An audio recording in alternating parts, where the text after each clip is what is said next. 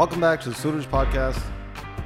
In the last episode, we heard how Bhai Gurdas left Kabul and the whole story there with him being deceived, how he then headed to Varanasi or the city of Banaras. Chapter 3 now begins describing that when Bhai Gurdas left Kabul, it was the winter season. He would travel day by day in the cold, on foot. It was so tiring, doing it all without any heavy clothing, which would have protected him from the cold. He only had the clothing that he had on his back. He didn't have any extra supplies that people were carrying for him. He would only every now and then receive food, but still every day he would travel and continue on this journey. It was so painful, and he got very weak, tired during this trip. And his whole life, he had never experienced anything so painful, so difficult as this. His feet had blisters on them.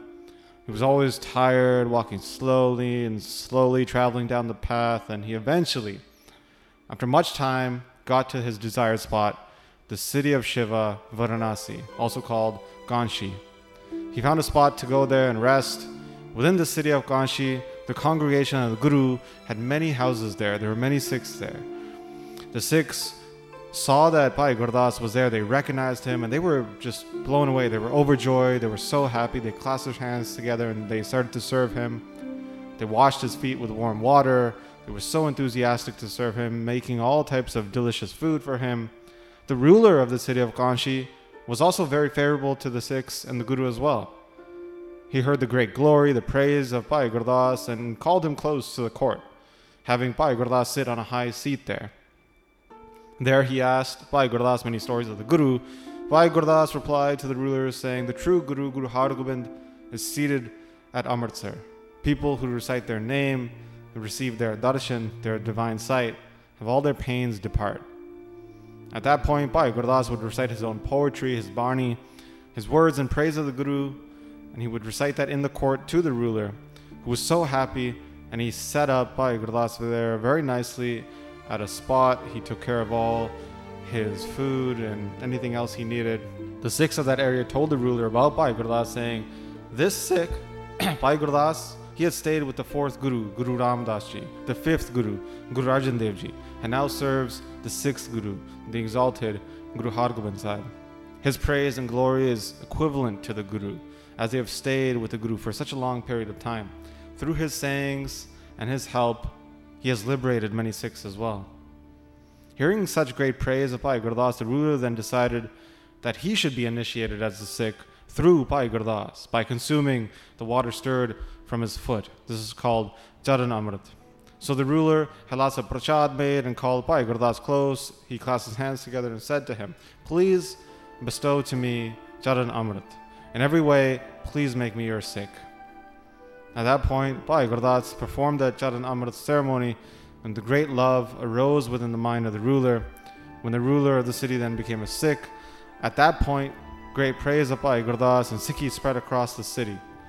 Great amounts of people became Sikhs there as well. Thousands became Sikhs just for show after seeing the ruler become a Sikh, but still began to sing the Guru's great praise. Every day, the ruler would call Bhai Gurdas to come read Gurbani to him. He would listen in, contemplating upon the meanings of the lines.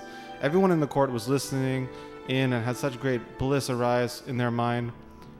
Bhai Gurdas was speaking so intelligently and sweetly about these matters, which by everybody listening to would just adorn such great love for the Guru. He would perform katha, discourse there daily, and all the Sikh congregations would come to listen to it. He spread the great praise of the Guru far and wide there, and in seeing how scholarly, how wise Bhai Gurdas was, many kept his company. As a side note here, Ganshi during that time and still to this day is known as a city which houses uh, the great scholars of Sanskrit and other traditions as well.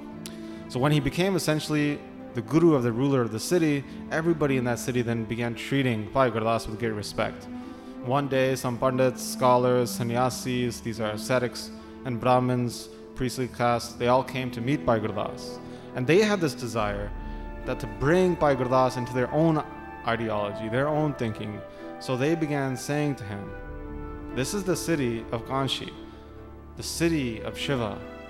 Where you are residing is only suitable, only appropriate for the servants of the devotees of Shiva to reside here. So sit here and contemplate upon the Sadashiv, the forever remaining Shiva. O wise one, what will you get from worshipping your guru? At that point, Bhai Gurdas replied, saying, Listen, that woman who is devoted to their husband, if they go and enjoy another man, well, the world sings their slander. And in the next life, they receive punishment for that as well in hell. In the same way, it's like somebody leaving their guru and reciting or contemplating upon somebody else. Both here and in the afterlife, they don't find any peace at all. If the guru is graceful upon me, then I receive the grace of everyone.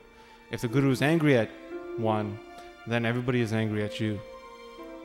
At that point, Bhai Gurdas then recited a Savaya, a verse in the Savaya meter to all the Brahmins there, saying that if a calf leaves its mother and goes to try to suckle another cow, only receive beatings from that cow.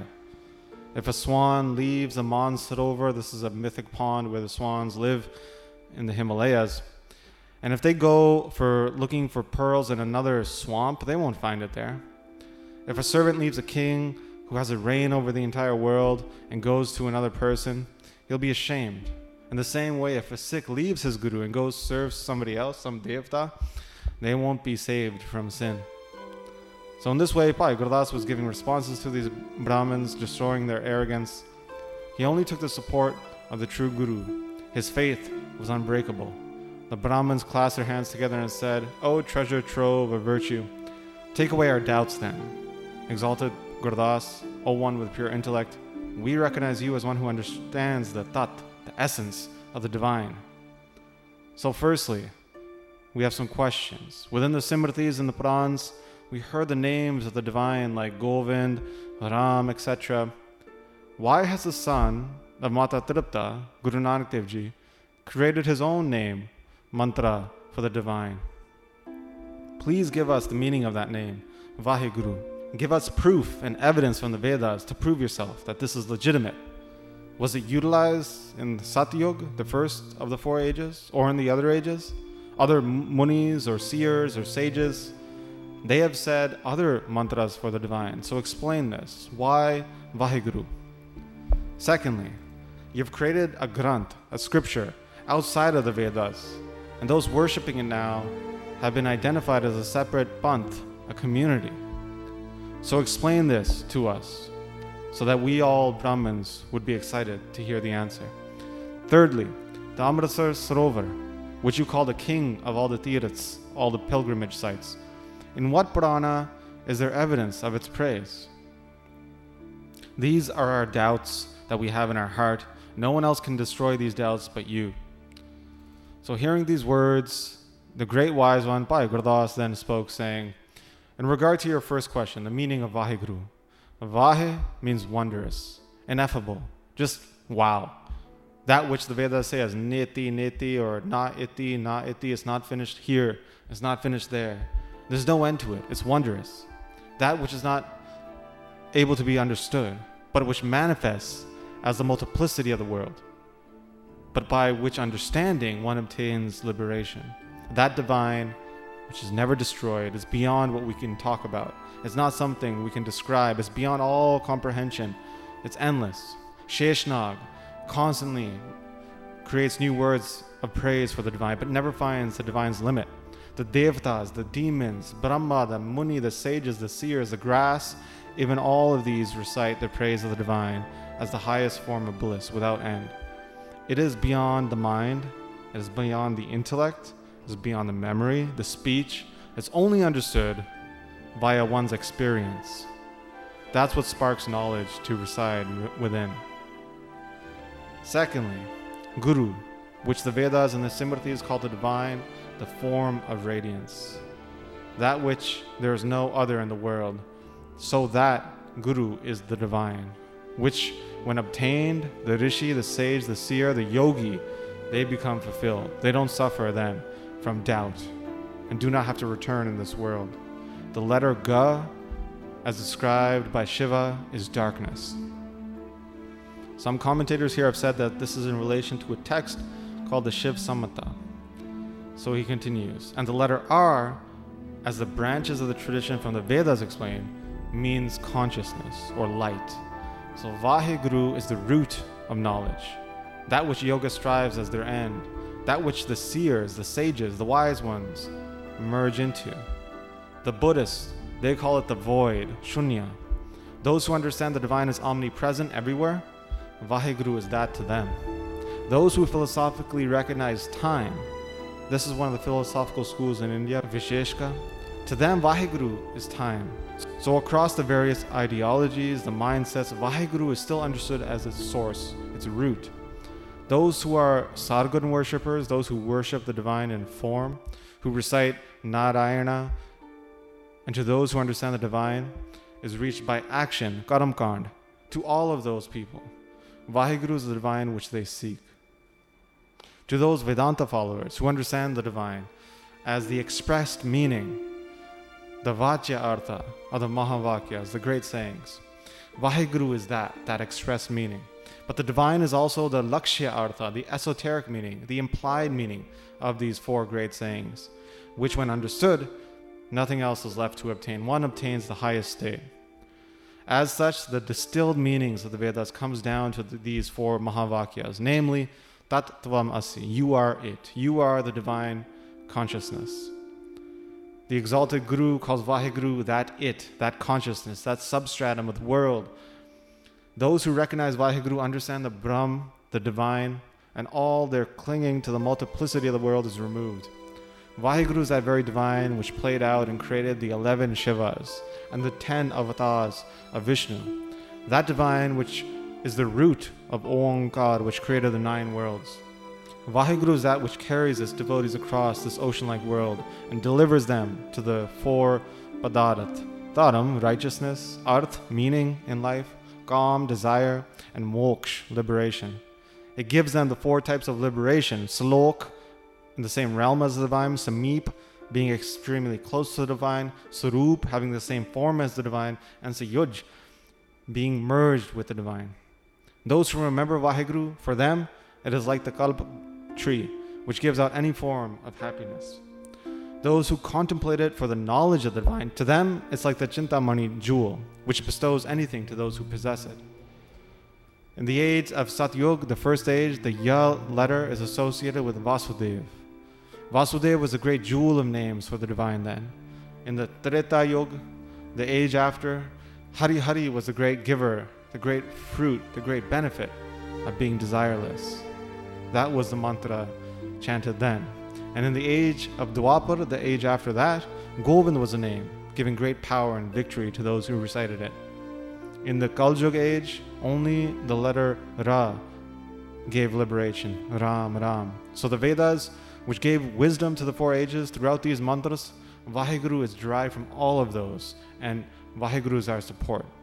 So everything in the world, in the rocks, in the people, in the grass, in the ascetics, it's like the thread of the self within all. There's nothing without Vaheguru. It is the root of all meaning and liberation.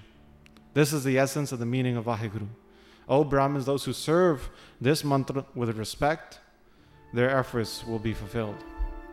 Those who move away from these four letters, Vaheguru, and put their hopes in others, it's like choosing dirt over Amrit, ambrosial nectar. Taking the seed out of the four ages and instilling it with this, mantra, Vaheguru, it has such great glory and importance. It bestows the four padarat, four items, dharam, arth, kam, moksh, righteousness, meaning, desire, and liberation in this world.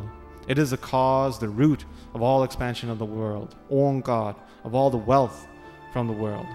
All the material items in the world and all the devtas, these are all subordinate to this mantra, this saying, Vaheguru. If anybody desires these things, then they should contemplate upon Vaheguru. From the contemplation of Vaheguru, one obtains a devotional practice. It's not possible to expand on how great, how important this is the reward that Vaheguru brings to those who recite it. Only those who recite it know. So the exalted Guru extracted all the divine wisdom and placed it within this word, which was kept hidden but was sung about within the Vedas. So at that point, the Brahmins replied, saying, We have heard beautifully the glory and the meaning of Vaheguru. But now please recite for us a stotra, a series of praise of the Vaheguru mantra, so we may recite this praise in such a beautiful Sanskrit Chand meter. At this point, what? At this point, Bhai Gurdas recites a six stanza passage called Vaheguru Stotra in Sanskrit. This portion will continue on in the next episode. So that's where we're going to pick up next time. But as always, I'd like to thank those who have been supporting the podcast through the Mangla Patreon page.